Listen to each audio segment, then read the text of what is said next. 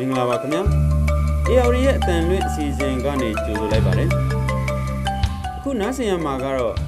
AR ကပတ်စင်တင်ဆက်နေတဲ့ editor စကားဝိုင်းအစီအစဉ်ဖြစ်ပါတယ်ဒီတစ်ပတ်မှာတော့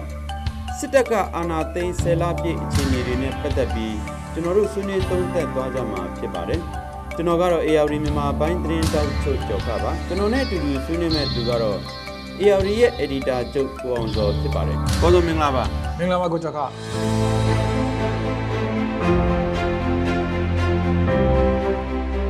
ခုဆိုလို့ရှိရင်ရတအစိုးရကိုအထမဖြုတ်ချပြီးတော့စစ်တပ်ကအာဏာသိမ်းလိုက်တာဆယ်လတင်းတင်းပြည့်ခဲ့ပြီပေါ့လေ။ဆိုတော့ဒီအခြေအနေမှာ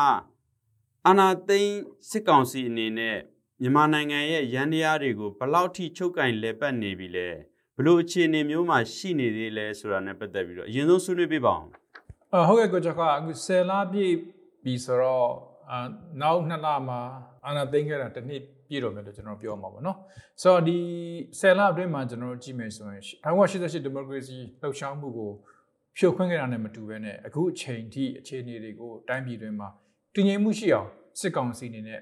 ထိန်းနိုင်တာကိုကျွန်တော်တို့မတွေ့ရသေးဘူးပေါ့နော်ဆိုတော့ကျွန်တော်တို့ပြန်ကြည့်မယ်ဆိုရင်အုတ်ချုပ်ရန်များကိုလည်း မထိန်းချုပ်နိုင်သေးသလိုဒီလုံခြုံရေးနဲ့ပတ်သက်ပြီးတော့အထူးသဖြင့်လုံခြုံရေးနဲ့ပတ်သက်ပြီးတော့ပေါ့အခက်အခဲတွေအများကြီးကြုံတွေ့နေရတာပေါ့နော်ပြည်သူတွေရဲ့စိတ်ထဲမှာပေါ့သူတို့ကလုံခြုံမှုမရှိဘူးတရားဥပဒေရဲ့အာအကာအကွယ်ပေးမှုကိုခံရတာမဟုတ်ဘူးလို့ထင်ရတဲ့အပြင်ဒီဒီအုပ်ချုပ်မှုကိုအတင်းကျပ်လက်နက်ကင်ပြီးလုပ်နေရတဲ့စစ်သားတွေကိုယ်တိုင်ဒီတက်ကအရာရှိတွေကိုယ်တိုင်ကသူတို့သူတို့ရဲ့စိတ်ထဲမှာလုံခြုံမှုမရှိတာမျိုးကျွန်တော်တို့တွေ့ရတယ်ပေါ့နော်ဆိုတော့ဒီအခြေအနေတွေကိုကြည့်ပြီးတော့ဒီ ပြည်ရင်းပြည်ပမှာရှိတဲ့ဒီမြန်မာပြည်ကိုအခက်ခက်တဲ့သူတွေရဲ့ခံမှန်းချက်ကတော့ဒီလိုဖြစ်နေတဲ့မတင်မငြိမ်မှုတွေဟာတစ်လနှစ်လမဟုတ်ဘဲနဲ့နှစ်နဲ့ချီပြီးကြာသွားနိုင်တယ်လို့သုံးသပ်ကြတာကိုကျွန်တော်တွေ့ရတယ်။နော်ဆိုတော့နောက်တစ်ခုကတော့ဒီအခုအာနာသိန်းနဲ့ချင်းစပြီးတော့အာနာသိန်းတဲ့သူတွေနဲ့အာနာသိန်းတဲ့စစ်ကောင်စီနဲ့ဒီစစ်ကောင်စီကိုဆန့်ကျင်တဲ့သူတွေကြားထဲမှာအခုအချိန်ဒီနှစ်ဖက်စလုံးကအရှုံးပေးမဲ့သဘောမရှိဘူးဆိုတော့လည်းသူတို့တွေ့တယ်ပေါ့လေ။ဒါကိုဘာကိုပြလဲဆိုရင် တိုင်းပြည်ရဲ့အခြေအနေကိုဆက်ပြီးတော့တည်ငြိမ်အောင်ထိမ့်သိမ့်ဖို့လည်းမလွယ်သလိုတစ်ဖက်ကလည်းစစ်ကောင်စီကိုဆန့်ကျင်နေတဲ့အဖွဲ့အစည်းတွေကလည်းအလျှော့ပေးမဲ့သဘောကိုကျွန်တော်တို့မတွေ့ရအောင်အခြေအနေနဲ့မတည်ငြိမ်တဲ့ဘက်ကိုပဲသွားမယ်လို့ပဲကျွန်တော်တို့ခံမှန်းလို့ရတာပေါ့နော်ဒါအပြင်ဒီစစ်အာဏာသိမ်းတဲ့အချိန်စပြီးတော့ကျွန်တော် Exodus လို့ခေါ်တဲ့လူစုလူဝေးနဲ့ထွက်ကြတာပေါ့နော် CDN လှုပ်ရှားမှုမှာအာပြီးတော့ PDF နဲ့ပတ်သက်ဖြစ်လာခဲ့တဲ့ NUG မှာ CI page မှာပါဝင်ခဲ့တဲ့ activist လို့ခေါ်တဲ့တခြားလှုပ်ရှားသူတွေအာပြီးတော့ ပညာတတ်တွေစေယုံအုပ်တွေကျောင်းဆရာတွေကျောင်းဆရာတွေ IT ပညာရှင်တွေเนาะပြီးတော့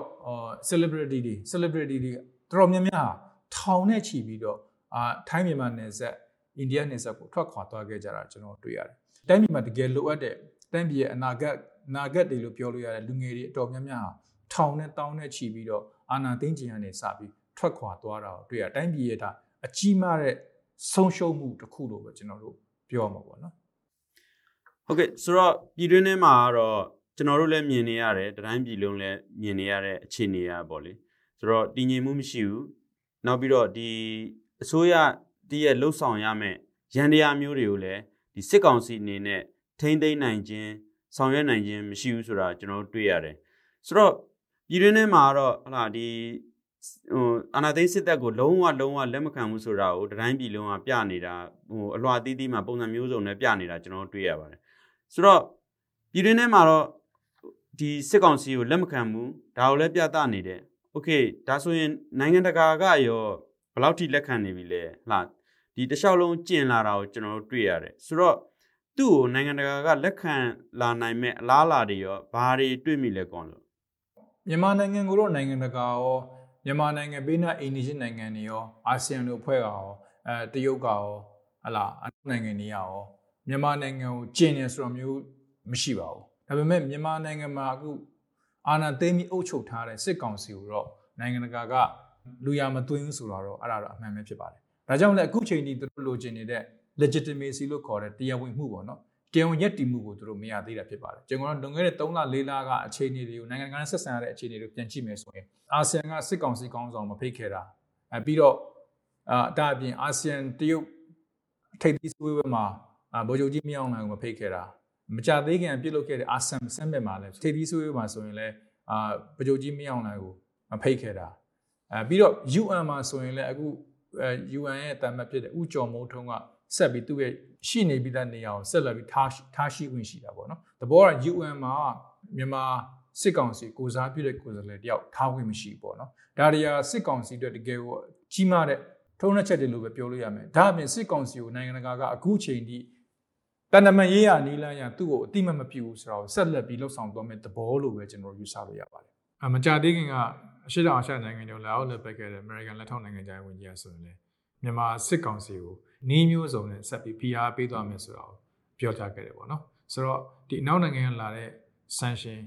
စီးပွားရေးနဲ့ပတ်သက်တဲ့ sanction targeted ထားတဲ့ sanction တွေလာနိုင်တယ်ဒါပေမဲ့သူတို့တတိထားပြီးလို့ဆောင်နေတာကတော့အဲ့ sanction တွေကြောင့်မြန်မာပြည်သူပြည်သားတွေပို့ပြီးတော့ဆိုးဝါးသွားမဲ့အခြေအနေအငတ်ဘေးရောက်မဲ့အခြေအနေကိုသူတို့မလိုလားဆိုတော့ကျွန်တော်တို့တွေ့ရတယ်ပေါ့နော်ဆိုတော့ဒီမြန်မာပြည်သူလူထုဟာဒီမိုကရေစီနှီးကြကြမဲပေးပြီးတော့ရွေးချယ်ထားတဲ့ ဒီအယက်သားအစိုးရကိုစစ်တပ်ကဟလာဒီအတ္တမအာဏာဖြုတ်ချပြီးတော့ဟလာနေရာဝင်ယူလိုက်တယ်ဆိုတော့ဒီလိုဝင်ယူလိုက်တဲ့ဟာရဲ့နောက်ဆက်တွဲအနေနဲ့တိုင်းပြည်တစ်ခုလုံးမှာဘလောက်ထိထိခိုက်နစ်နာသွားတယ်လို့မြင်ရလဲအခုဆယ်လပြည့်အခြေအနေကိုပြန်သုံးသက်ကြည့်မယ်ဆိုလို့ရှိရင်ပေါ့လေဒါနဲ့ပတ်သက်ပြီးတော့လေပြောပါအောင်ပေါ့နော်တိုင်းပြည်ရဲ့အခြေအနေကိုပြောမယ်ဆိုရင်တော့မကြသေးခင်က UNDP လို့ခေါ်တဲ့ကမ္ဘာကုလသမဂ္ဂဖွံ့ဖြိုးရေးတိုးတက်ရေး အဖွဲ့အစီအစဉ်ကနေထုတ်ပြန်တဲ့အစီရင်ခံစာရဆိုရင်တော့အာနာသိန်းတာမဖြစ်ခင်မှာကျွန်တော် COVID-19 ရှိခဲ့တယ်အဲ COVID-19 နဲ့ဒီအာနာသိန်းနဲ့နှစ်ခုပေါင်းပြီးတော့ဖြစ်ပေါ်လာတဲ့နိုင်ငံရေးမတည်မငြိမ်မှုတွေကြောင့်ပဲ2022မှာမြန်မာနိုင်ငံလူဦးရေထက်ဝက်နီးပါး2022မှာဟိုစင်းရဲနွမ်းပါမှုတွေကိုအကြီးအကျယ်ရင်ဆိုင်မှာဖြစ်ဖြစ်တယ်လို့ခံမှန်းထားတာကိုကျွန်တော်တွေ့ရတယ်။တဘောကတော့ဒီအရေးအတွက်ကလွန်ခဲ့တဲ့၄၅နှစ်က တွက်ချက်ထားတဲ့အရေးအတွက်နှစ်ဆတိုးလာတယ်လို့ကျွန်တော်တို့သိရတယ်။ဆိုတော့ဒါအပြင်မျိုးပြဒေတာတွေမှာဆိုရင်လည်းဒီအလောက်ကန်ရှားပါတဲ့အတွက်ကြောင့်ခွင့်လန်းတွေရှားပါလာတဲ့အတွက်ကြောင့်ဒီ2020နေမှာစီးရင်နွမ်းပါမှုကမျိုးပြတွေမှာညင်ဆိုင်နေရသူတွေက2019လွန်ခဲ့တဲ့၄၅နှစ်နဲ့စာမယ်ဆိုရင်3ဆကျော်တိုးလာမယ်လို့ခန့်မှန်းထားတာတွေရှိပါတယ်ဆိုရင်တော့ကျွန်တော်တို့အခုဆိုရင်ဒီအာနာသိန်းနဲ့ချန်စာပြီးတော့အထည်ချုပ်တို့ခီးသွွားလုပ်ငန်းတို့အဲဝင်ဆောင်မှုလုပ်ငန်းတို့ဟလာစောက်လို့ရေးလုပ်ငန်းထူးသဖြင့်အဲ့လုပ်ငန်းတွေအကုန်လုံးက ဒီကိုဗစ်ကဒီအာနာသိန်းနိုင်ကြောင့်ရဆန်းခဲ့တာရှိတဲ့ကြောင့်အလောက်ကန်အခွင့်အလမ်းတွေဆုံးရှုံးခဲ့ရတာတွေ့တယ်ပေါ့နော်ဆိုတော့ဒီနောက်ပိုင်းမှာတော့ကျွန်တော်တို့ကျွန်တော်တို့ခံမှန်းလို့ရတာတော့တိုင်းပြည်ရဲ့စီးပွားရေးအခြေအနေကပို့ပြီးတော့ဆိုးရွားလာမယ်တိုင်းပြည်ရဲ့စီးပွားရေးအခြေအနေဆိုးရွားလာတဲ့နဲ့မျှတိုင်းပြည်ရဲ့ဒီဒီလူတွေမှာလိုအပ်နေတဲ့အကြမ်းမာရေးကျမ်းမာရေးအစပညာရေးအစပို့ပြီးတော့ချွတ်ချုံကြလာမယ်လို့ကျွန်တော်တို့တွက်ဆလို့ရပါတယ်။ကျမ်းမာရေးမှာဆိုရင်လည်းအခုဆိုကျွန်တော်တို့အခုနေဆက်တွေတွားကြည့်မယ်ဆိုရင် CDM လောက်ခဲ့တဲ့ ဆရာဆရာဝန်တွေဒုနာပြုတွေပြီးတော့စေယုံအုပ်ကြီးတွေအစထွက်လာခဲ့ကြတော့တွေ့ရတယ်။အဲမြန်မာနိုင်ငံမှာရှိတဲ့ဒီစေယုံတွေအာစေယုံတွေအာစေကန်းတွေအခြေလက်ဒေတာစေယုံတွေစေကန်းတွေမှာဆိုရင်လည်းကျွန်တော်တို့ဆရာဝန်ဆရာမတွေဒုနာပြုတွေမရှိတော့ဘူးပေါ့နော်ဆိုတော့အခါကျတော့ဒီကျမ်းပိုင်းနဲ့ပတ်သက်ရင်လည်းကျွန်တော်တင်တဲ့အခက်ခဲတွေကျွန်တော်တို့တွေ့နေရတာအခက်ခဲတွေအများကြီးရှေ့လျှောက်ပြီးကြုံအောင်မယ်ဆိုတော့ကျွန်တော်တို့ခံမှန်းလို့ရတယ်။ဒါအပြင်ပညာရေးမှာဆိုရင်လည်းတိုင်းပြည်ရဲ့မတည်မငြိမ်ဖြစ်နေတဲ့အခြေအနေတွေကြောင့်နိုင်ငံရေးမတည်ငြိမ်မှုတွေဒါအပြင်တစ်ဖက်နဲ့တစ်ဖက် တိုက်ခိုက်မှုတွေကလည်းအခုနေဒီမှာအကြီးအကျယ်ဖြစ်နေတဲ့အတွက်ကြောင့်ကျောင်းတွေကလည်းပြန်ပြီးတော့ဖွင့်နိုင်တာကိုကျွန်တော်တို့မတွေ့ရဘူးပေါ့နော်။တိုင်းပြည်မှာဒီလိုမတည်မငြိမ်မှုတွေကြောင့်ကလေးတငယ်တွေကစကျောင်းကိုမသွားနိုင်ခဲ့ကြဘူး။အဲဒါကြောင့်လည်းသူတို့တွေကစာတက်မဲ့ဟာလားကျွန်တော်တို့ရဲ့အနာဂတ်တွေကျွန်တော်တို့ရဲ့ကလေးတွေကစာတက်မဲ့ကလေးတွေမှဖြစ်ပါဟုတ်ပါမလားလို့တော့ကျွန်တော်တန်တရားဖြစ်ဆရာရှိလာပြီဖြစ်ပါတယ်ခုနားဆင်နေရတာကတော့ AR သတင်းဌာနကတင်ဆက်နေတဲ့ editor စကားဝိုင်းအစီအစဉ်ဖြစ်ပါတယ်ခုနကိုအောင်စောပြောသွားသလိုဟလားပညာရေးကျန်းမာရေးစီးပွားရေးလိုင်းနေတယ်မကဘဲနဲ့မှာဟလားနိုင်ငံရေးဘက်မှာလည်းကြာရှုံးတယ်လို့ပြောလို့ရပါတယ်ဘာလို့လဲဆိုတော့ဟလားဒီစစ်တပ်ကသူတို့ကိုယ်တိုင်စိတ်ကြက်ရေးဆွဲပြဋ္ဌာန်းထားခဲ့တဲ့2008ဖွဲ့စည်းပုံအခြေခံဥပဒေအောက်မှာဟလာ NLD လိုပါတီကြီးကနေဝင်ပြီးတော့ဟိုရွေးကောက်ခံတယ်ရွေးကောက်ခံပြီးတော့ဒီသူတို့ရဲ့ အခြေခံဥပဒေအောက်မှာပဲလောက်ကင်ခဲ့တဲ့ဒီရွေးကောက်ပွဲကိုလည်းသူတို့ကိုယ်တိုင်ပဲဖျက်ဆီးခဲ့တယ်ဟလာဒီရလက်တွေကိုဖျက်ဆီးခဲ့တယ်ဖျက်ဆီးခဲ့ပြီးဒီလိုအာဏာပြန်သိမ်းလိုက်တဲ့အခါမှာဒီနိုင်ငံရေးဘက်မှာလည်းရေကျင်ရဒီယုံကြည်မှုတွေကျဆင်းသွားပြီလို့ဟိုသုံးသက်လို့ရပါတယ်။ဘာကြောင့်လဲဆိုတော့စစ်တပ်ကနေပြီးတော့ပြန်ပြီးတော့မှအခင်းကျင်းနေလားနိုင်ငံရေးရ PR စနစ်တို့လို့ဟလားသူတို့ဟိုပြောဆိုနေတာရှိပါတယ်။ဒီပေါ်မှာနိုင်ငံတကာကရောဟလားပြည်တွင်းနိုင်ငံရေး အတိုင်းဝိုင်းနေကြားမှာရောဟလာပြည်တော်စုကြားထဲမှာဘလို့လုပ်ပြီးသူတို့ပေါ်မှာယုံကြည်မှုတွေရှိတော့မလဲဆိုတော့အဲပြောဆိုတန်နေတန်တရားတွေကတော်တော်လေးကြီးထွားလာတယ်ဆိုတော့ဒီနိုင်ငံရေးရလည်းဆုံးရှုံးမှုရှိသွားပြီဖြစ်တဲ့အတွက်ကြောင့်ပြန်တီဆောက်ဖို့ဆိုတာတော်တော်လေးမလွယ်ကူလို့ပြောလို့ရပါဒီတိုင်းပြည်ဆုံးရှုံးတဲ့အချက်တွေထဲမှာခုနကစီးပွားရေးကျန်းမာရေးပညာရေးပြင်နိုင်ငံရေးဆုံးရှုံးမှုကလည်းကြီးမားတဲ့ထိုးနှက်ချက်တစ်ခုဖြစ်လိမ့်မယ်လို့သုံးသပ်မိပါတယ်ဟုတ်ကဲ့ကိုကျော်ကဒီစစ်ကောင်စီရတော့ပေါ့နော် စစ်ကောင်စီအနေနဲ့ကတော့သူ့ရဲ့ဂရီပေးထားတဲ့အတိုင်းသူပေးထားတဲ့ဂရီတိုင်းသူ့ရဲ့ roadmap ထဲမှာပါတဲ့အချက်၅ချက်ထဲမှာပါတဲ့အတိုင်းရွေးကောက်ပွဲကိုပြုလုပ်မယ်လို့ပြောထားတာရှိတယ်ပေါ့နော်ဒါပေမဲ့အဲ့လိုရွေးကောက်ပွဲကိုဒီလိုတိုင်းပြည်မကြည်မငြိမ်ဖြစ်နေတဲ့ပုံစံနဲ့ဆိုရွေးကောက်ပွဲတစ်ခုကိုတတ်မှတ်ထားတဲ့အချိန်လေးမှာအကောင့်တွေဖော်ဖို့ဆိုတာဖြစ်နိုင်ကြီးရှိတယ်လို့ကျွန်တော်မထင်ဘူးအခုဒီအာနာသိမ့်မှုတွေရဲ့နောက်ဆက်တွဲအဖြစ်တကယ်ကြုံတွေ့ခံစားနေရတဲ့နဖူးတွေ့ဒုတွေ့ကြုံနေရတာကျွန်တော်ပြည်သူတွေဖြစ်ပါတယ် ဆိုတော့ပြည်သူတွေကရောဘလောက်ထိနစ်နာခံစားနေကြရတယ်လဲပြည်သူတွေရဲ့အခြေအနေကိုရောအကောင်ဆိုနည်းနည်းဟိုတုံးသက်ပေးပါအောင်ဘလောက်ထိဆိုးဝါးနေပြီလဲပေါ့ဒီအာနာသိန်းနဲ့ကြေးအကြောင်းကြုံတွေ့နေရတဲ့အခြေအနေတွေပေါ့ဘလောက်ထိခိုက်နစ်နာနေတယ်လဲဆိုတာ ਨੇ ပတ်သက်ပြီးတော့မြန်မာပြည်သူတွေလွန်ခဲ့တဲ့9နှစ်10နှစ်ကသူတို့စ조사ခဲ့တဲ့သူတို့ကြိုးပမ်းတိဆောက်ခဲ့တဲ့သူတို့လိုချင်တယ်ဆိုတော့ဒီမိုကရေစီရေးလူခွင့်ရေးပေါ့နော်ဒါတွေနဲ့ပတ်သက်ပြီးอ่ะသူတို့ခံစားတင်ပြီးခံစားနေရတဲ့ ဒီပွင့်လင်းလွတ်လပ်မှုတွေအကုန်လုံးကအခုချိန်မှာပြတ်သုံးသွားတာကိုကျွန်တော်တွေ့ရပါတယ်အာဏာသိမ်းတဲ့အချိန်အစားပြီးပြည်သူတွေကအနာဂတ်မဲ့သွားတယ်ပေါ့နော်ပြည်သူတွေဆိုတဲ့အခါမှာမြန်မာပြည်တိုင်းသားပြည်သူလူထုအများစုအနေနဲ့အနာဂတ်မဲ့သွားတယ်လို့ခံစားရတယ်ပေါ့နော်အဲနောက်ပြီးတော့ဒါအပြင်စစ်ကောင်စီရဲ့တရားလက်လွတ်ကျူးလွန်မှုတွေကြောင့်လည်းသူတို့ကအကာအကွယ်မဲ့တယ်လို့ခံစားရတာတွေ့ရတယ်ဥပဒေမဲ့တဲ့နိုင်ငံတစ်နိုင်ငံမှာနေထိုင်နေရလို့ခံစားရတယ်လို့ကျွန်တော်တို့အဲ့လိုသုံးသပ်မိတယ်အဲနောက်ပြီးတော့ ဒါတွေကိုကာဝယ်ပေးနိုင်တယ်သူတို့တွေရဲ့အခွင့်အရေးတွေကိုကာဝယ်ပေးနိုင်တဲ့အာဏာပိုင်အဖွဲ့အစည်းဆိုတာလည်းမရှိတော့ဘူးသူတို့ကခိုကိုးရမယ်ဖြစ်သွားတဲ့ပုံစံမျိုးလို့ကျွန်တော်ကသုံးသပ်ချင်တယ်ဒီရိုက်ခတ်မှုတွေကဟလာအာနာသိန်းစစ်တပ်ကိုစန့်ကျင်နေတဲ့အာနာသိန်းမှုကိုစန့်ကျင်နေတဲ့ပြည်သူအများစုသာမကပဲနဲ့ဟလာအာနာသိန်းစစ်တပ်ကိုထောက်ခံနေတဲ့သူတွေလာသူတို့ရဲ့မိသားစုဝင်တွေပါဒီရဲ့ရိုက်ခတ်မှုနောက်ဆက်တွဲဆိုးကျိုးတွေကိုခံစားကြရမှာဖြစ်ပါတယ်ဆိုတော့ဒီလောက်ဆိုးဝါးနေတဲ့အခြေအနေမျိုးကို မှာပေါ့လေဒီစစ်တပ်ကဒီသူအုပ်ချုပ်ဖို့သူအာဏာရဖို့တည်မြဲဖို့အတွက်အုပ်ချုပ်ခွင့်ရရှိရအတွက်ကိုပဲဒီယူယူမိုင်းမိုင်းနဲ့ဆက်ပြီးလုပ်နေမယ်ဆိုလို့ရှိရင်ဘလောက်ထိအခြေအနေတွေဆိုးဝါးနိုင်လဲနောက်ပြီးတော့သူ့အနေနဲ့အလျှော့တင်လှုပ်သွားနိုင်မဲ့လမ်းစာမျိုးများတွေ့မိလားဗျ။ဒါလို့ဆိုတော့ကျွန်တော်တို့အလျှော့တင်လုပ်မယ်ဆိုလမ်းစာအောင်တစ်ဖက်စလုံးမှာကျွန်တော်တို့မတွေ့ရပါဘူး။အလျှော့တင်လုပ်မယ်လို့လည်းလောလောဆယ်မထင်သေးပါဘူး။အခုချိန်နေရတော့တိုင်းပြည်ကကျွန်တော်တို့ခုနဆွေးနွေးခဲ့သလိုပဲ အာကျွန်တော်တို့မတီမတီမငြိမ်ဖြစ်မှုတွေနဲ့တူအာဒီစစ်ကောင်စီကိုစစ်တပ်ကိုဆက်ပြီးစန့်ကျင်မှုတွေကတော့ညီမျိုးစုံနဲ့ဆက်လက်ပြီးစန့်ကျင်မှုတွေကတော့ဆက်ရှိနေဦးမယ်လို့ကျွန်တော်သုံးသပ်လို့ရတာပေါ့နော်ဆိုပြန်ကြည့်မယ်ဆိုရင်တော့1988မှာဖြစ်ခဲ့တဲ့အရေးခင်းနဲ့လည်းမတူတော့ကျွန်တော်တွေ့ရတယ်။ဘာကြောင့်လဲဆိုတော့အခုအာဏာသိမ်းခဲ့တဲ့အာဗိုလ်ချုပ်ကြီးမရောက်နိုင်တဲ့အတူပါဝင်ခဲ့တဲ့သူတွေအားလုံးကအခုဒီနေ့မှာစစ်ရာဇဝဲကောင်တွေဖြစ်သွားတာကိုကျွန်တော်တွေ့ရတယ် သူ့ရဲ့အတိုင်းဝိုင်းကတနေ့တခြားပို့ပြီးတော့ကျင်းလာတာကိုလည်းကျွန်တော်တွေ့ရတယ်ပြည်တွင်းမှာပြပမှာပေါ့နော်သူတို့ကိုမေးခွန်းထုတ်ရမှာကတော့ဘာလဲဆိုတော့သူတို့ရဲ့လောက်ရက်တရားသူတို့ level ကိုသူတို့ကြိုးဝင်းစွန့်နေတယ်ဆိုတော့သူတို့သိရလားဆိုတာပဲဖြစ်တယ်အဲ့တော့ပြောချင်တာကတော့သူတို့ရဲရဲဆက်ဆက်တရားမဲ့ခြေလုံလက်လုံနေဖြစ်နေတဲ့အခြေအနေပေါ့နော်ဆိုတော့အရင်တော့ကအဲဗိုလ်ချုပ်ကြီးမင်းအောင်လှိုင်ပြောခဲ့တဲ့ standard army ဆိုတာသူ့ရဲ့လက်ထက်မှာပဲအဲရွာအောင်မီးရှို့တယ်တန်ကောင်အတွင်းတက်တယ်လူတက်တယ်ဓမြတိုက်တယ် အိမ်ကိုချိတ်ပိတ်တယ်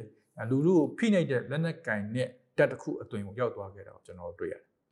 ရက်ွက်တွေထဲမှာမြို့နယ်တွေထဲမှာတနက်နဲ့ရန်ကားပြစ်ခတ်တဲ့ဒါတွေပြင်လူတယောက်ကိုဖမ်းသွားပြီဆိုရင်လေနောက်နေ့ကျရင်အလောင်းလာထုတ်အလောင်းလာယူဆိုတဲ့ဟာမျိုးတွေပေါ့နော်အခုလောက်တာတွေကတရားလက်လောက်တဲ့ဟာတွေဖြစ်လာကြပြီ။ဘာကြောင့်လဲဆိုတော့သူတို့ဖမ်းကျင်တဲ့သူကိုရှာမတွေ့ရင်မိသားစုဝင်တွေကိုဖမ်းဆီးတာတွေအကြက်ကင်တာတွေအိမ်ကိုချိတ်ပိတ်တာတွေအဲ့ဒါတွေကိုပါ အဲလှုပ်လာတာကိုကျွန်တော်တွေ့ရတယ်ပေါ့နော်ဒါကြောင့်လဲမိသားစုဝင်တွေကအစုလိုက်ပြုံးလိုက်ထွက်ပြေးရတာမျိုးတွေတင်းချောင်ရတာမျိုးတွေလည်းရှိတာမျိုးကိုကျွန်တော်တွေ့ရတယ်ဒါမျိုးကအရင်တော့မရှိခဲ့ဘူးပေါ့နော်အခုဆိုသစ်စင်လုပ်တဲ့နေရာတွေမှာဆိုချင်းပြည်နယ်မှာကယားပြည်နယ်မှာစကိုင်းတိုင်းမှာအဲ့လိုဒေသတွေမှာကြည့်မယ်ဆိုရင်လည်းရွာတွေဝင်တဲ့အခါမှာအရွာတို့ဖြက်စီးတာတွေမဟုတ်ဘဲနဲ့လူတက်တာတွေမဟုတ်တော့ဘဲနဲ့အမျိုးသမီးတွေတွေ့ရင်လည်း စော်ကောင်းဘောင်ကလောက်တာတွေမရင်းကျင်တာတွေရှိတာကိုတွေ့ရတယ်ပေါ့နော်ဒါတွေကိုလည်းနိုင်ငံတကာကအမှတ်တမ်းတင်ပြုစုပြီးသူတို့ခုံရုံးတင်ဖို့စ조사နေတာကိုကျွန်တော်တို့တွေ့ရတယ်ပေါ့ဒါတွေကတကယ်တော့ပြန်ကြည့်မယ်ဆိုရင်တိုင်းသားနယ်တွေမှာအရင်တော့စစ်တပ်ကလွန်ခဲ့တဲ့နှစ်ပေါင်း20 30ဓာတ်တွေကိုကျူးလွန်ခဲ့တာဖြစ်ပါတယ်ဒါပေမဲ့ဒီနေ့ခေတ်မှာရောက်ရောက်တဲ့အခါမှာမြို့တွေမှာရောဗမာတွေနေတဲ့မြို့တွေမှာရောရွာတွေမှာရောပြောင်ပြောင်တင်းတင်းမင်းမဲဆက်ဆန်ဆန်ကျူးလွန်နေတာကိုကျွန်တော်တွေ့ရတယ်နော်ညင်ပန်းတဲ့နှိပ်စက်တဲ့ရန်ကားတဲ့ဖျက်ဆီးတဲ့တပ်ဖြတ်မှုတွေကိုကျူးလွန်ခဲ့တဲ့ နော်တရလုံးလုတ်ခဲ့တဲ့လက်နက်ကန်စစ်တပ်တစ်ခုဖြစ်သွားတယ်အဲ့ဒီရဲ့အကျိုးဆက်ကတော့ဘာလဲဆိုတော့ပြည်သူလူထုကမြန်မာစစ်တပ်ကိုစစ်ကောင်စီကိုခါခါတီးတီးမုံတီရွှန်းရှာတွားခဲ့တာပဲဖြစ်တယ်ဒါကိုပြန်ကြည့်မယ်ဆိုဒီစစ်တပ်ခေါင်းဆောင်တွေကပဲဒီစစ်တပ်ကိုစနစ်တကျဖျက်ဆီးခဲ့သလားလို့တော့ကျွန်တော်မေးခွန်းထုတ်အောင်လို့ဖြစ်နေပြီပေါ့နော်တက်ကလည်းသူ့မှာစိန်ခေါ်မှုတွေအခက်အခဲတွေနဲ့ယုံကြုံတွေ့နေရတဲ့အခြေအနေတခုတော့ကျွန်တော်သုံးသပ်ချင်တယ်။ဘာကြောင့်လဲဆိုတော့ဒီနေ့ဒီချိန်မှာဆိုတက်ပြေးတွေပိုများလာတော့တွေ့ရတယ်နော် တက်မိသားစုတွေထွက်မပြေးနိုင်အောင်လဲအဲစစ်တပ်ခေါင်းဆောင်တွေကနေပြီးအကြောက်တရားနဲ့အုပ်ချုပ်ထားတာကိုကျွန်တော်တွေ့ရတယ်။ဒါအပြင်တက်သားသစ်ရှာဖို့ကလည်းခတ်သွားတာကိုကျွန်တော်တွေ့ရတယ်။နောက်အရာရှိကြီးတွေဒီ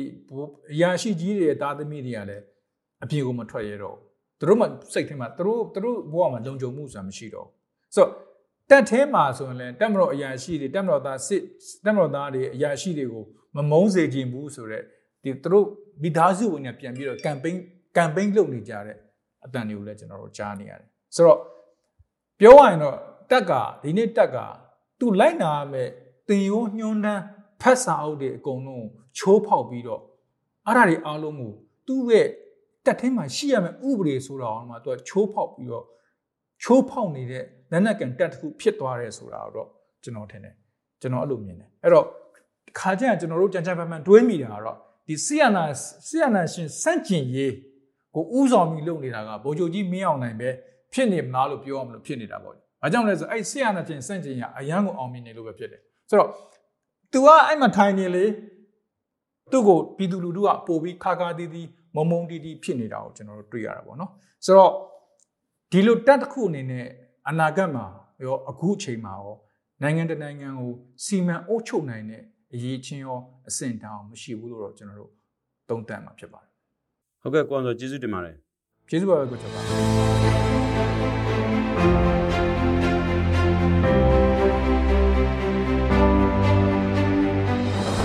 ဟုတ်ကဲ့အခုနားဆင်ခဲ့ရတာကတော့ ARD သတင်းဌာနကပတ်စဉ်တင်ဆက်နေတဲ့ Editor စကားဝိုင်းအစီအစဉ်ဖြစ်ပါတယ်အခုလိုနားဆင်ပေးခဲ့ကြသူတွေကိုလည်းကျမ်းမာချမ်းသာကြပါစေလို့ဆုမွန်ကောင်းတောင်းပေးလိုက်ပါတယ်ခင်ဗျာ